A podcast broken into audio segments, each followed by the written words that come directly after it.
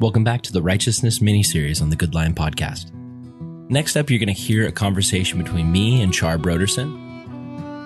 Char's the pastor of Refuge Christian Church in Santa Rosa. And Char and I don't really know each other super well as adults. We only met once or twice as kids, but our dads actually worked together at one point, and my family ended up moving into their house after the Brodersons left for England in the 90s, and my dad took over Calvary Chapel Vista. Since then, we've struck up a friendship and I've really enjoyed his perspective. So I wanted to bring him on the show to talk about the concept of righteousness. So, in our discussion, we talk about self righteousness, Paul, the Pharisees, and how they're actually tragic figures. And then the conversation turns to a strange passage from the Old Testament about a priest that kills two sinners in his congregation with a spear.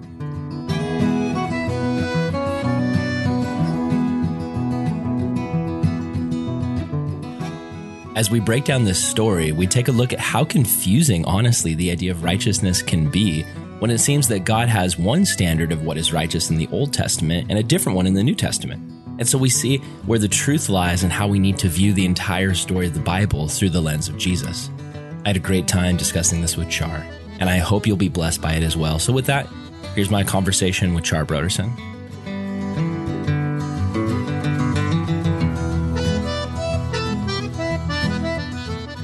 Hey, Aaron. Uh, great stuff. Uh, I'm really excited about this conversation. I'm Char Broderson from Refuge Christian Fellowship in Santa Rosa.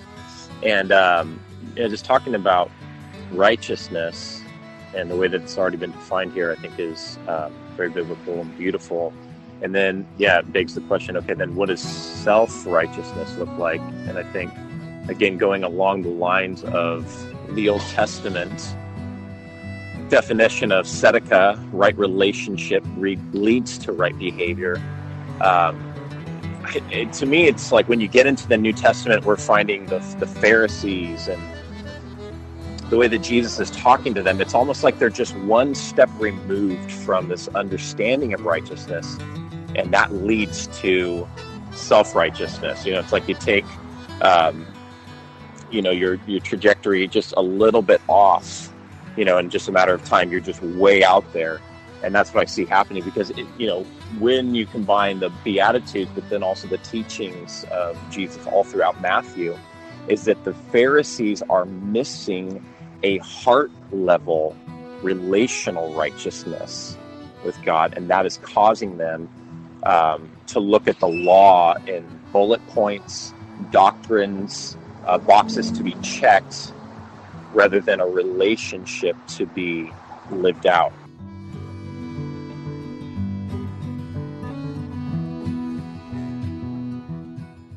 You know, so they look at the, you know, like you said, you tithe mint and cumin, but you've forgotten the weightier things of the law, like justice and mercy, and those are going to be the the relational aspects of uh, of righteousness, right? Is is doing justice is sacrificing my time, money, and resources for the worthless person.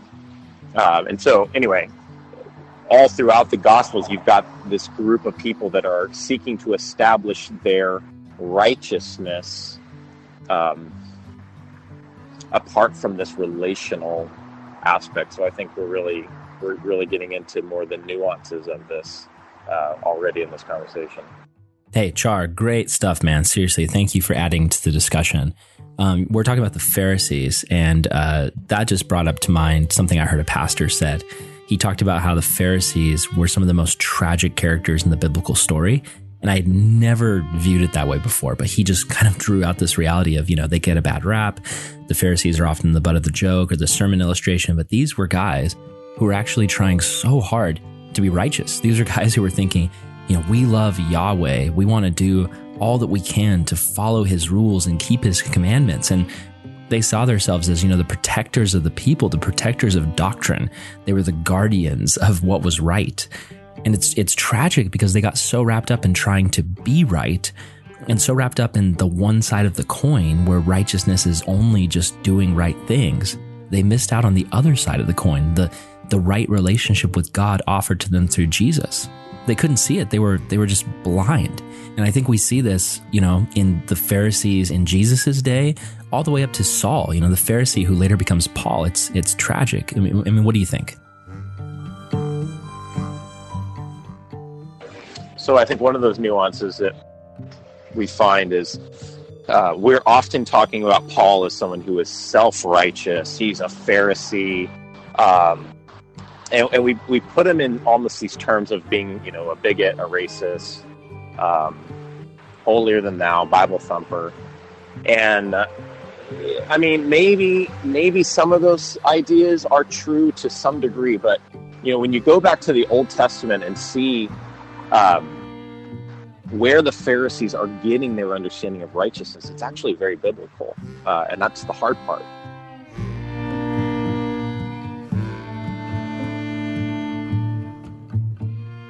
Paul says that he had a zeal for God. Uh, and he talks about that actually a, a, few times.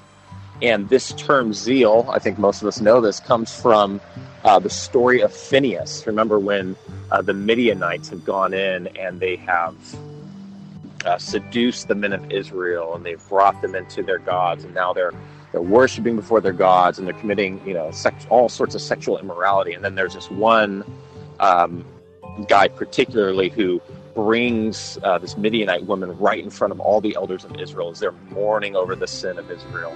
He brings them right in front of her and just basically kind of taunts, like, "Yeah, like we're going to go in this tent and like we're going to fornicate. So like, try and stop us." And Phineas sees this and he grabs a spear, chases them down, and thrusts both of them through. And it says that um, this act that he did stops the plague, the destruction, the wrath of God. And God says, This is righteous. And so Paul and his contemporaries, um, they see as, as, as did Judah Maccabee, that it's this kind of zeal that will stop or end the wrath or the judgment of God because the Pharisees and the Second Temple Jews see themselves as still being in exile. And so they believe that if they have zeal like Phineas and put a stop to the unrighteousness in Israel, um, they can bring about the end of exile. If they can do righteousness, um, these acts of righteousness, they, they can end the judgment. And so I think we have to kind of start talking about that because I think sometimes we just kind of paint with a broad brush about what self righteousness is and look at the Pharisees. They're the you know the great example of self righteousness. It's it's more nuanced than that. So I don't necessarily have an answer to that right now, but I just think that that's really important to start there. I totally agree. And something I would add is, you know, the Pharisees they obviously missed out on this right relationship with God that God had always intended for them. And that's that's why Messiah came. That's why Jesus came to bridge the gap between God and man. And that bridge is right there in front of these guys. And literally Jesus is standing in front of them, but they, they constantly fail to see it. They constantly fail to take that first step to cross over.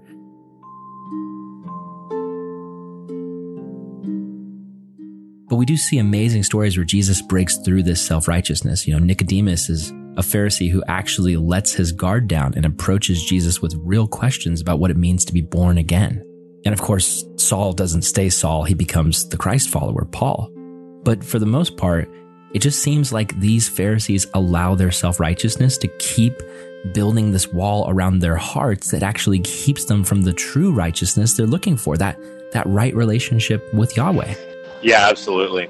I think too, when you look back to the Old Testament, there's hints of this. You know, everybody that I've ever heard teach the book of Nehemiah focuses on like building a wall, and like they're going to do it for their church program of you know, a new building or new ministry or something like this. Okay, well we're doing this, and so let's talk about building a wall. But if you actually combine the stories of uh, Ezra and Nehemiah, which the Jews do, actually the whole point of the book is you can do everything you can you can reform Israel, you can teach the law, you can do all these things, but you desperately need the new heart that God promised in Jeremiah and Ezekiel. Without that, it's an empty shell waiting to be filled. Right. Yeah. The the new heart is such an important concept. It's like the corrupt old heart that we have before Jesus creates in us this wall of separation around us. And we crave right relationship with God, but we don't find it. So instead, we fool ourselves with self righteousness. We think because I've done this, this, and this, you know, God must now accept me.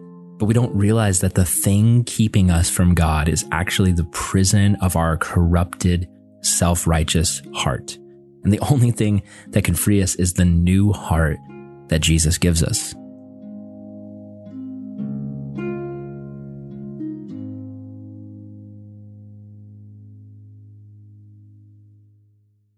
Hey, for a minute, I want to touch back to that story you told from the Old Testament about Phineas, the priest that catches two people in sexual sin and then kills them with a spear.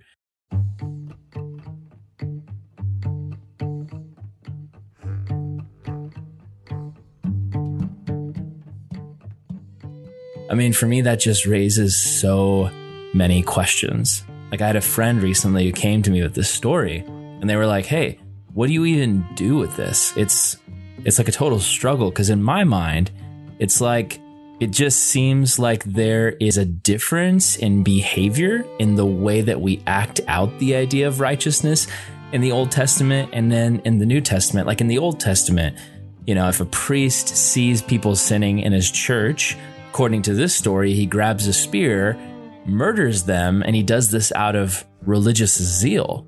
And, you know, I went back and reread the story, and it seems to imply from the way that the story is written that the author thinks that God is okay with it. Like God is just. And, and, and it's presented as like, oh, yeah, these people sin and the priest kills them. And yeah, I mean, it had to be done. It was the righteous thing to do. It's how it should be. And, and now God will spare the Israelites because of almost this human sacrifice that's been made. But I mean, I just like post Jesus, post New Testament, it just seems like things are so different.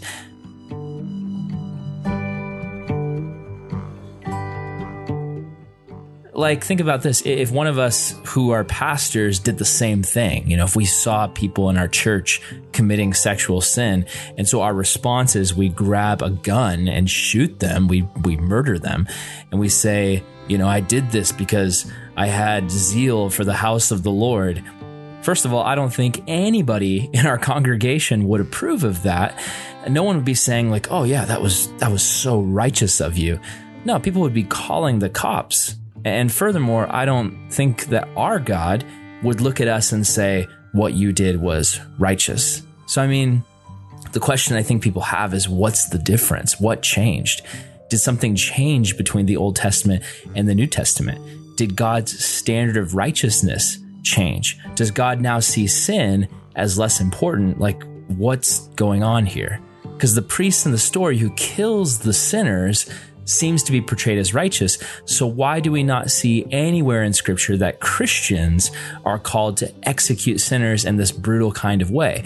What what changed? These are just the kinds of questions that I think about, and I'm sure a lot of non Christians think about them too. So, what do you think? Yeah, great question, Aaron. Um, so uh, I think so. Looking at the Old Testament, it, you know, we do this right. We like, well, here it is in the Old Testament, but in the New Testament, it's different. So let's just take the the story of Pharaoh, for instance. Uh, you know, we always kind of get into the Calvinism, Arminianism debate with this, and rather step back and look at it. God gives Pharaoh ten chances to repent to turn around, to recognize uh, his authority, his power, um, yeah, his sovereignty, and Pharaoh refuses. And and so God brings judgment on Pharaoh. And so this is what God does with the Israelites. This is what God does with the Midianites. Remember, he says to Abraham, Listen, I'm going to give this land to your descendants of the land of Canaan, but not yet because the iniquity of the Amalekites is not yet fulfilled. And we're going to have 430 more years. God already knows it at that time, but 430 more years um, for the people there to repent and to do righteousness, to do justice, but they don't. And so God brings judgment on them, and Israel becomes his instrument of judgment. And I think that that's what we see going on here in the story with Phineas is that God's people know, they've been taught clearly what Yahweh requires of them. They've been told multiple times listen, you do not mingle with these people. They worship um, demons. Uh, these are not just um, you know idols uh, that, are um, powerless, but these are strong divine beings that they are giving their loyalty to and you will you will you know enter into all their sexual immorality these are the people that burn their children in the fire all sorts of just inhumane vile things that offend god and offend his righteousness and god has told them clearly about this thing and the, the people of israel the first opportunity they get they intermingle they do this and so god brings judgment and I think it's what we see with Pharaoh. It's what we see with them. It's obviously what we see with the nation of Israel uh, in the land of Canaan. Is that you know God sends prophets uh, again and again and again to them, but they refuse to listen, and so God brings judgment. Ultimately, ends in exile. Now, with the gospel, we have something unique, and I am not a dispensationalist, but I do believe that because of the coming of Jesus, we do, we are living in a dispensation of grace. We are living in a time where God says, Listen, I have opened up the kingdom. Uh, the Passover lamb has been slain. Any and all who would seek pardon and to be with God can come and can have their sins forgiven, can be brought into the kingdom and the rule and reign of God. And I think we're living under that era of grace where God is pardoning sinners, He's welcoming them in freely. But the Bible clearly shows that there will be a day for those who have rejected God that God will bring judgment. And so it's like what we see in the Old Testament. It's grace, grace, grace, grace, God offering this and offering this, and people rejecting and rejecting and rejecting. And finally, there's a point where God says, okay, You've rejected my offer of grace. I'm going to give you over to what you want, whether those are the gods that be, uh, but that will end in judgment. Some people define this as, you know, judgment is, you know, just kind of evil turning in on itself. I personally think that from a biblical standpoint, uh, God is active in judgment. He's the one, He is the judge who brings righteous judgment. So, um, I don't know. I think, I hope that helps a little bit just in understanding that portion of scripture. Uh, I heard D.A. Carson recently say that, you know, we often juxtapose the, you know, the God of violence in the Old Testament, the God of grace in the New Testament. He says, if you actually look at it, um, it, it is a continuing story where from Genesis to Revelation, the righteous, uh, the righteous judgment of God and the grace of God are both just increasing until you know they culminate at the end of Revelation. Oh yeah, fantastic, Char. Thanks so much, man. That's a great point about God as a judge. And it reminds me of a Tim Mackie sermon I heard at Door of Hope called So Righteous. He talked about how righteousness is less about right behavior and it's more about right relationship, which is the entire main point of this series. And then he started talking about the different relationships that God has with humans. For instance, God is Father. He fulfills that relationship by creating and providing, guiding, caring, protecting. But then he brought up another relationship God has towards humans, which is God is judge. And he gave this illustration of a robber, like somebody breaking into your house to rob you. He says, if someone goes into your house, breaks in, and steals your stuff, if you're in a courtroom with this guy and he's standing before the judge, do you want the judge to downplay it to say, oh, you know, it's not really that big a deal. So he stole a few items. Who cares? It's fine. He can just go free. Is this what we would want? And he says, no, that, that is not what we would want. That's not actually righteousness because what righteousness means it's it's right relationship and it's people doing right by one another it's fulfilling the roles of the relationship they have to one another so for the judge in the community, he has a relationship to you and to the community and to the criminal. And so by him just letting the criminal go free and not actually helping you in your situation when you've been robbed, he's not actually doing justice. He's not doing right by you or the community or even the criminal. Letting the criminal go free without any repercussions is just going to enforce in the criminal's mind that he can just go on stealing from the rest of the community. So it's important to touch on this reality of God as judge. It's it's a part of God's right relationship for him to judge humanity and yeah, even punish sin.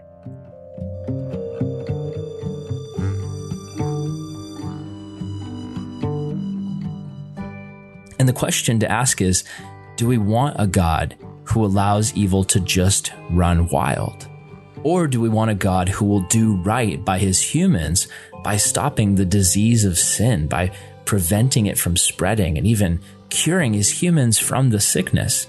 It's important for us to remember that he is the one true judge who is able to judge the world justly. And it becomes even more mind blowing to me when you consider that even though, according to his judgment, we all deserve death, that he's chosen to offer every human a way to be saved through the death and resurrection of his son Jesus. He judges us not against our rights and wrongs, but against whether or not we receive his free gift of amnesty. He's not this angry judge. He's a father and a judge. He's a father first, but he is a judge as well. And every father truly judges his children when they do wrong things. If the father is a good father, he's going to step in to guide and correct and protect the child from the evil influence in their life. And that's the kind of judge that we have.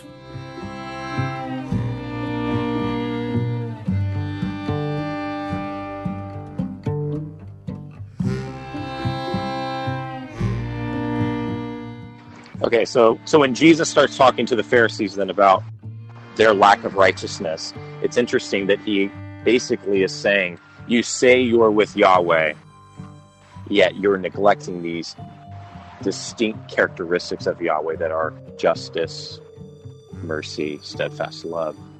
And so again, it comes back down to that relational aspect, and I think that that's where it's the zeal without knowledge uh, that Paul talks about later so the Pharisees had a zeal for God, but they've forgotten the weightier things. They, they're um, my professor at Western, uh, Gerry Breshears, he would say that you, you're doing Mosaic righteousness, but you're not doing Abrahamic righteousness. And Abrahamic righteousness is uh, loyalty to Yahweh. Uh, it's trust in the promises of Yahweh when that doesn't make sense. Uh, it's obedience by doing tzedakah and mishpat, uh, righteousness and justice and it's looking for provision from Yahweh. And so he he just defines it like Jesus is trying to fill up the Pharisees' righteousness, you know. And you'll notice that many times, you know, he doesn't condemn them for the for the things they are doing, but he's saying that you're missing the heart element to this. And so, you know, maybe that's where, you know, we begin this conversation about self righteousness is that it is righteousness without heart. It's doing the right things simply because they're the right things and not because of a love of God or because of a re- right relationship with God or a love for humanity or a right relationship with humanity. And we see that I mean that's why God does all that he does is because he loves he loves people and he wants to be in right relationship with them.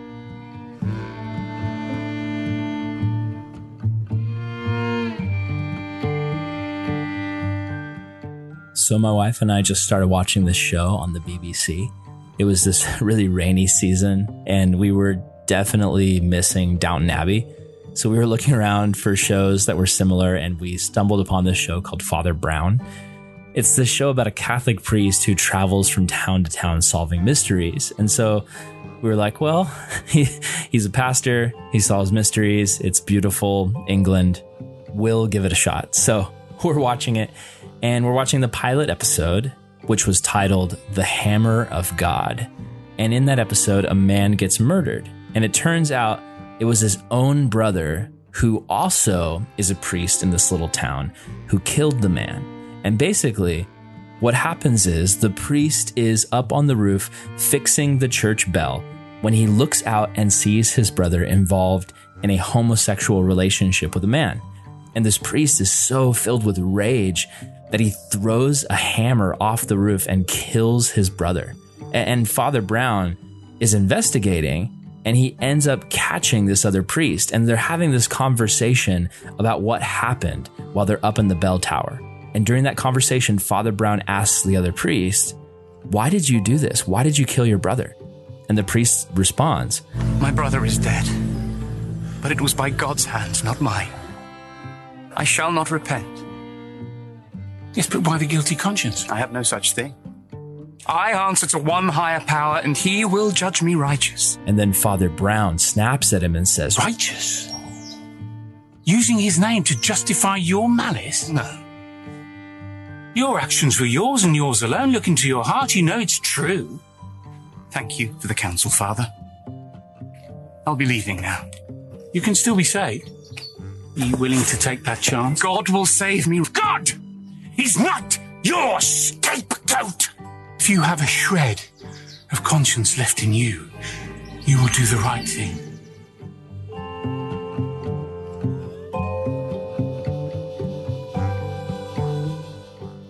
It was a super powerful scene.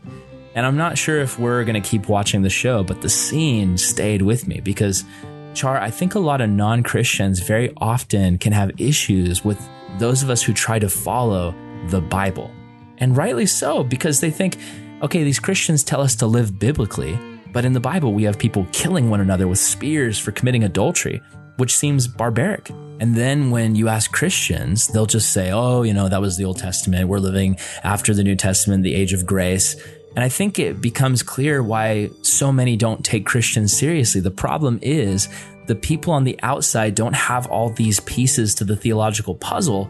And so it's important that we don't just teach people that they can just randomly flip to any Bible story or verse and find magical wisdom that tells them how to live. They need the context.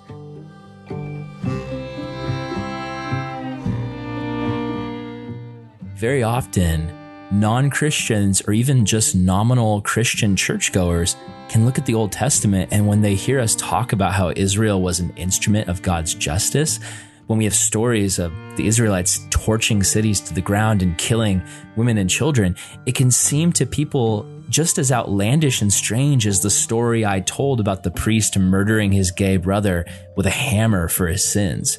Man, it's a tough, tough topic. And I'm with you. But the, the difference is because we've studied this stuff, we have the context. I, I know what happened in Eden. I know what happened at the flood and the exile from Egypt. And I know where the story is headed in the New Testament with Jesus on the cross.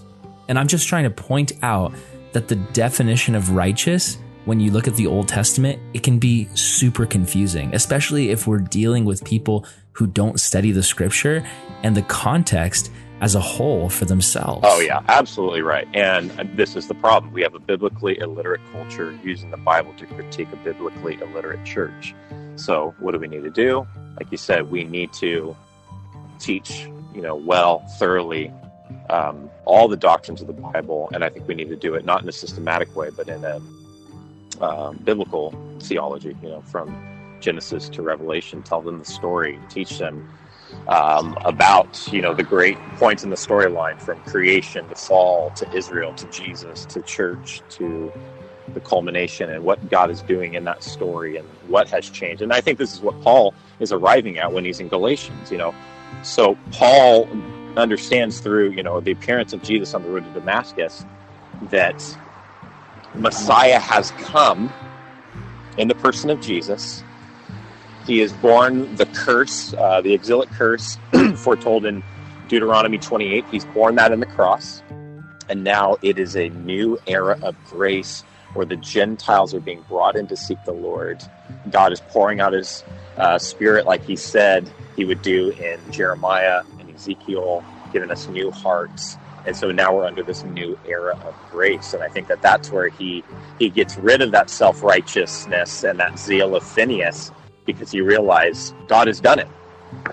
God has brought about the true righteousness that the law was pointed to, but could never fulfill. He's done it through the work of His Son and by the giving of His Spirit. And I mean, this is all there in Galatians. So.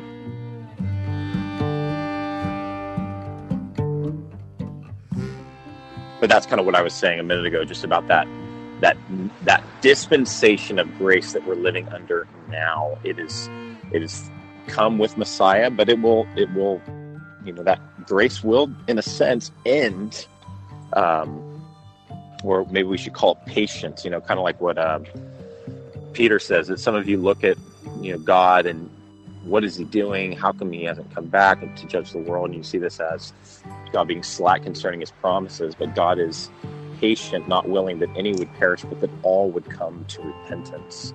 And so we're living in that day and age right now where we do not take up the sword, but we point to the one who, you know, was put under the sword so we could be brought to God. but don't think because um, you know Christians are the not the instrument of God's judgment right now. Don't think that God is slack concerning His promises of judgment. Don't think that God has changed His requirements of right relationships. Look at Jesus. Look how He was crushed uh, look at Revelation and how God will set everything right one day, and He will do it with judgment. And so I think those are the things that we have to, you know, bring our people to realize. And, and it's hard because we're living in a day and age where more and more and more, you know, we're just kind of moving the boundary out further and further on, you know, what's actually sin or evil or unrighteousness. And so, you know, you know, you, I mean, we don't even talk about abortion as murder. I mean, it's like, gosh, if the Amalekites and Amorites and all these guys were guilty of great unrighteousness because they burned their children in the fire, what about America and what we've done to the millions upon millions of children that we have slaughtered? And God is going to require that. He's going to judge that one day. Um, but until then, He offers us grace and forgiveness through yeah, through Messiah. Yeah, you said it, man. I could not agree more. I commend you for taking a stand on the issue of abortion. It's so easy for us pastors, honestly, to ignore it because it's such a sensitive and controversial topic. And it's a culturally charged one. And I'll admit it's, it's hard for me to talk about it at times, but I, I will now.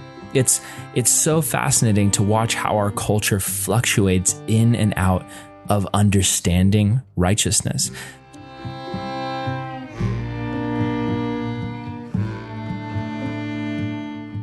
So, those of you listening, remember at the core, to be righteous means to be in right relationship with God and others. But remember this at one time in America's history, slavery of African Americans was seen as righteous.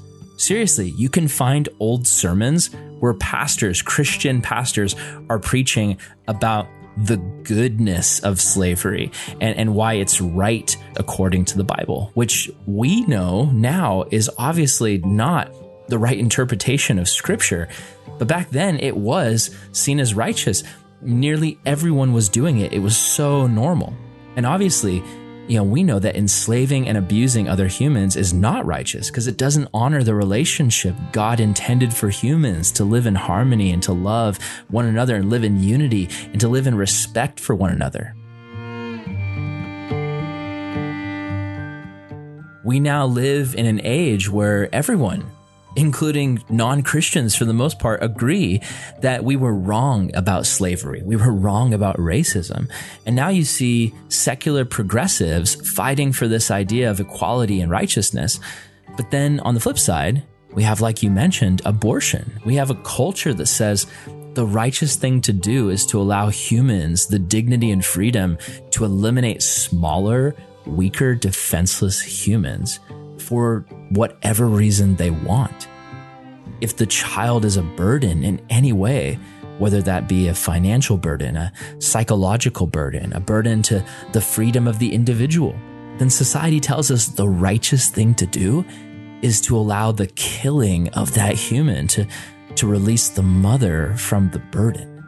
But this, this is not righteousness. Killing humans because they're inconvenient or a burden is not honoring the right relationship God wants us to have with other humans.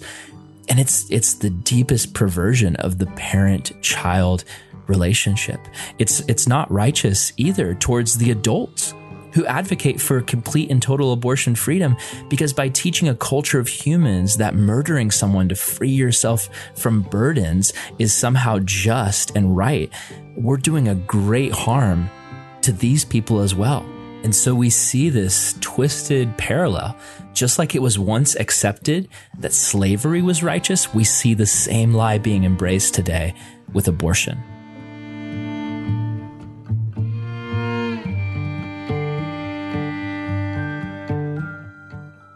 And the more that we as humans buy into and believe the false standards of righteousness we set for ourselves, the farther away we get from true righteousness, true relationship with God. And my hope because this is honestly a really bleak place that we're in as a society.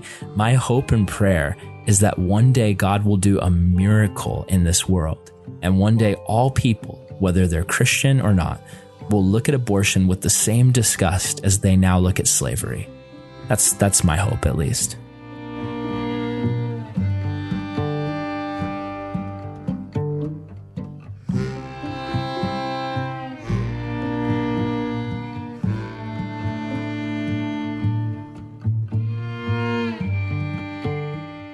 So, to wrap us up, I want to touch on where I'm at in my current process of parsing through some of these discrepancies between the Old Testament and New Testament depictions of God. And I want to address the question Is God the same in the Old Testament and the New Testament? Where I'm at right now is, yeah, I would say he is. He is the same. He's always been the same. He's never changed. And where I go to in my thinking on the issue is the concept of plans, plans and phases. Like if I have a plan, it, it most likely is going to have steps or phases. Most likely, I'm going to operate differently during the different phases of the plan. And depending on the phase, my behavior might change. The way that I address a problem might change, but I'm still the same person and I'm still in the middle of my same plan. There's just different phases.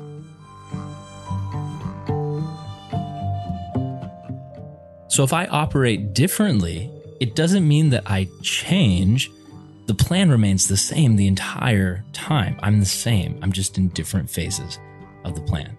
And we see in scripture, right from the start of the Bible, God has this plan. His plan is righteousness, it's right relationship with humans. That's his goal. And then they break the world. They sin, they mess it all up. They break righteousness, they break the right relationship. And so, well, let me say this I totally welcome any critique from anyone listening to this. If you disagree or have questions, shoot us a message on the Good Lion Instagram, and I'd love to chat because I totally could be wrong about this, but I'm just sharing my current perspective based on my study, where I'm at, and my thoughts and prayer on this issue. So I I think I grew up with the concept, with the idea of sin as sort of this judicial concept God is a judge. We broke the law, therefore we must be punished. But the way I've come to understand sin is oftentimes we're only looking at one side of the coin. I think sometimes we miss so often that the nature of sin is a corrupting disease. It's something that right from the start corrupted humanity, the earth, the human genome, right down to the very core of who we are. Sin nature doesn't just mean that we are born with a temptation to do quote unquote bad things. It means that from birth, we are filled with this dark, destructive force that crushes everything in its path. And the only cure for the sickness of the soul is Jesus. And so I see God throughout the Bible as a God who is not an angry old man with a beard in the sky who's angry that humans are breaking his list of rules, no, I see him as a concerned father who does not want his children to die from sickness. And so we have these moments of God punishing humans and eliminating sinners that when we look at it from the ground level, it seems to be extremely harsh and it, it kind of makes God seem bipolar. You know, one minute he's offering mercy and grace, and the next he's wiping out people. But if we get away from the ground level view and then see things from a bird's eye view, we see the big picture. God is like this skilled surgeon who's cutting the cancer of sin out of humanity. He's saying, I'm trying to save humanity. So at times, I have to amputate some of these really corrupted and infected parts of humanity because if I don't, the disease will continue to spread and corrupt everyone. It's it's this heart of compassion. It's not God as a cop in the sky saying, I'm going to punish all the lawbreakers but God as a loving doctor who has a dying humanity on the operating table. And he's amputating and cutting out sin to keep them alive. And then eventually, he completely heals them by giving them a blood transfusion from himself to save them. From the very start, he wanted to rescue us and was willing to sacrifice everything for it. And so with that kind of framing, when you look at the story of Phineas and the spear, if we're reading the story literally and believing that God was actually involved, we can say that in that moment, God allowed Phineas to kill the people caught in sin because it was an amputation that needed to happen. Similar to in Joshua when they kill the man Achan because he stole. Because remember, sin is not just a list of bad things, it's this corrupting force and it can easily infect an entire group of people.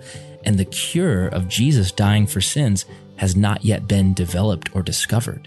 So in the Old Testament, God allowed humans to die for their sins in specific moments, but it's in service of keeping the story going to allow Israel to stay alive in the desert because there's a future for Israel that God knows is going to bring the cure to all humans.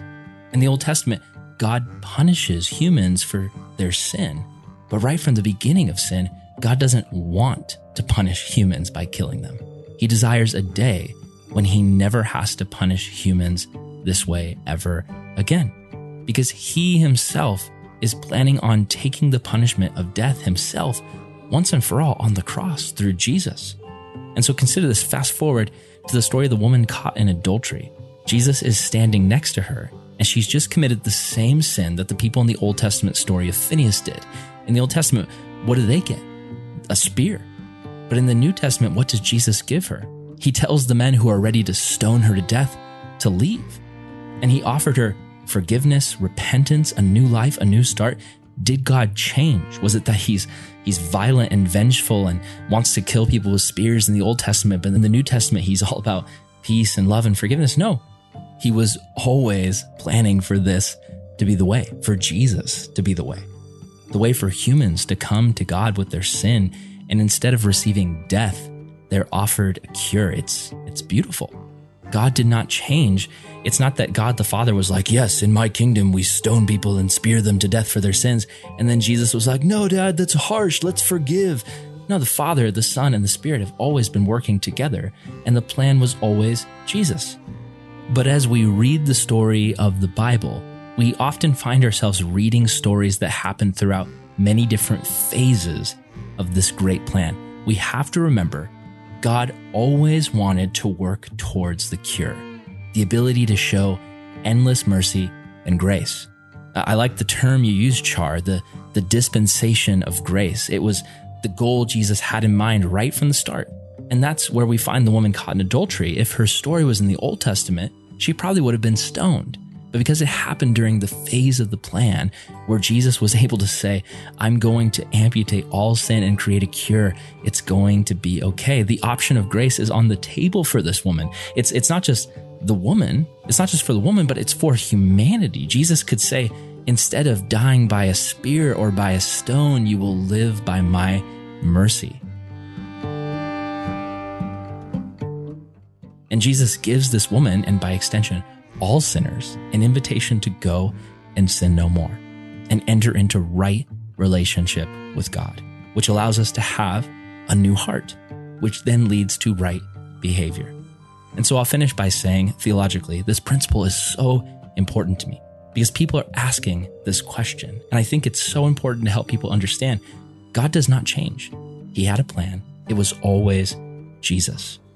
Whenever we read the stories in the Old Testament, we have to remember Jesus was there in every story, and he was working towards his plan to come and rescue and redeem.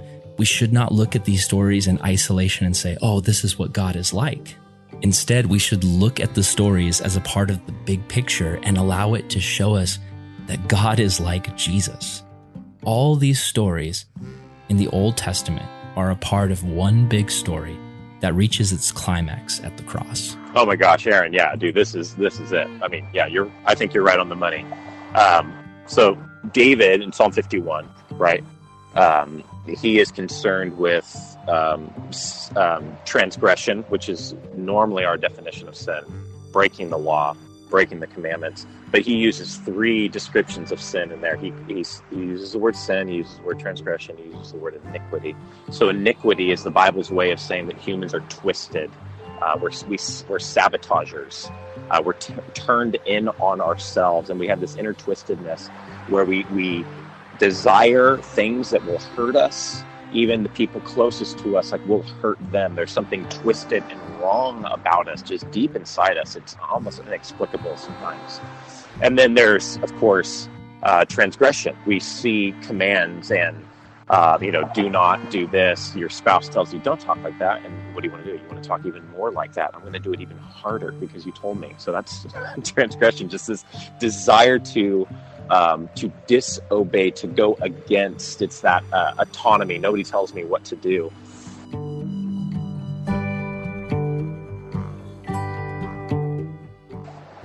And then there's sin, which is a way that we often use to talk about um, this brokenness as well. But I mean, that's basically the way the Bible talks about it. We're not what we should be. We're broken. Uh, we fail. We're uh, not what God created us to be. And these are the three working definitions that the Hebrews, you know, use for sin. And I think that's a really thorough way to understand, and kind of like what you were saying, to understand that humanity is broken, lost, um, sinned against sinners. And and so God is working to redeem. And I like what you were saying about like, yeah, the cutting out the cancer. And I really think that carrying that story forward as you are doing, and I think you're, you're doing it really well. Um, but I think Galatians again is just that's the money right there because even Paul, looking back at the Old Testament, he's like, okay, I was seeing this is the only way to get God's righteous approval and to be in right relationship with Him is through the zeal of Phineas, and yet Paul says, and yet the Scriptures also speak of another way: the just shall live by faith.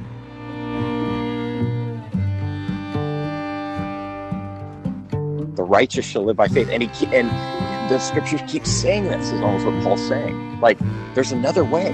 There's this way of Phineas, but there's also this other way that God's hinting at. And I think that that's what you're, you know, talking about. That there's there's this deeper plan of God, and that is to redeem, and that comes through those who will look to God for righteousness, look to God for salvation, and to put this relationship with humanity right. And yes, along the way, God does cut out the cancers that are going to destroy humanity. That's the Amalekites, the Amorites, and so on and so forth.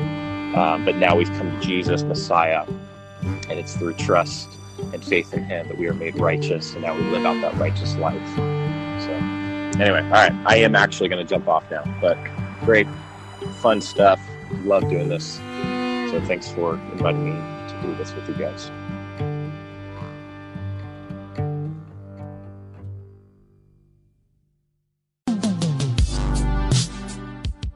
Hey, thanks so much for listening to another episode of the Good Lion podcast. It is so good to be back. We are excited to be producing more content for you guys. Good Lion is a production of Hesed Creative and the Calvary Global Network, CGN. We're a nonprofit podcasting ministry run by a team of volunteers, and we seek to bring quality, Jesus focused content to the body of Christ. For more awesome podcast content, as well as articles, educational resources, and more, check out our website, goodlion.io. And if you want to support our work, please visit goodlion.io slash support.